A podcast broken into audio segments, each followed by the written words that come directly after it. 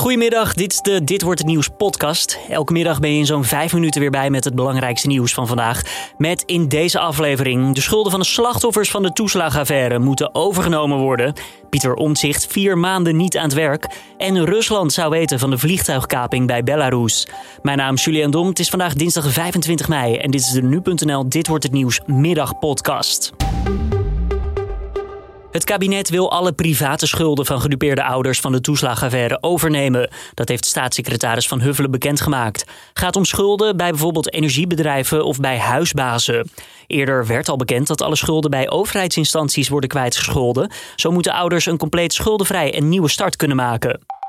CDA Pieter Omtzigt laat zich de komende vier maanden vervangen als Kamerlid. Dat laat hij weten via Twitter. Het herstel duurt volgens hem langer dan waar hij op gehoopt had. Omtzigt zit al maanden ziek thuis en hij liet zich alleen zien tijdens zijn installatie als Tweede Kamerlid. Dat was eind maart. Voor Omtzigt gingen de debatten de laatste tijd in zijn ogen iets te veel over hem en niet over de wat hij noemt zeer urgente problemen van Nederland.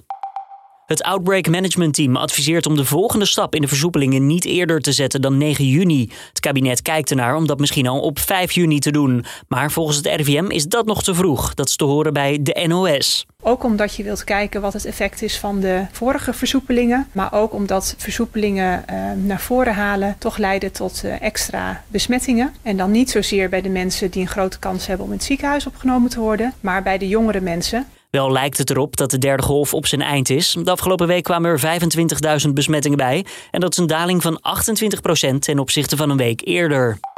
Ook in de ziekenhuizen gaat het de goede kant op. Het aantal coronapatiënten op de IC nam af met 23% Dat meldt het RIVM. En het aantal opnames in de ziekenhuizen nam met 32% af. Het RIVM noemt de druk nog steeds hoog, maar het neemt dus wel af.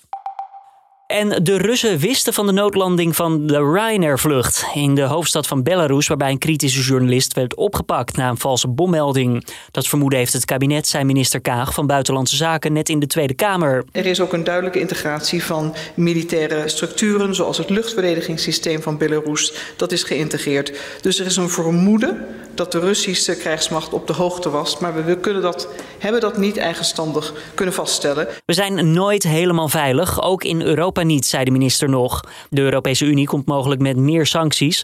Nu vliegen veel maatschappijen al niet meer boven Belarus. Dan het weer van Weerplaza. Veel bewolking en buien boven Nederland. Morgen ook nog buien. In het zuiden af en toe droog met wat zon. En verder staat er een stevige wind en het wordt dan zo'n 15 graden. Ja, en het zal je maar gebeuren. Je bent onderweg naar je eerste grote overwinning in de wielersport. Dan word je vlak voor de finish de verkeerde kant op gestuurd. Het overkwam de Belgische Brent van Moer. Oh, verkeerd gereden. Nee, dat kan toch niet? Daar is hij. Oh nee.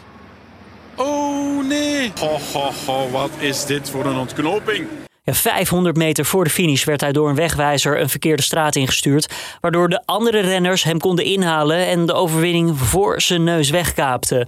Behoorlijk wat pech zou je kunnen zeggen. En dit was hem dan weer, de Dit Wordt Het Nieuwsmiddag podcast van deze dinsdagmiddag 25 mei. Tips of feedback, altijd welkom. Laat het even weten via podcast.nu.nl.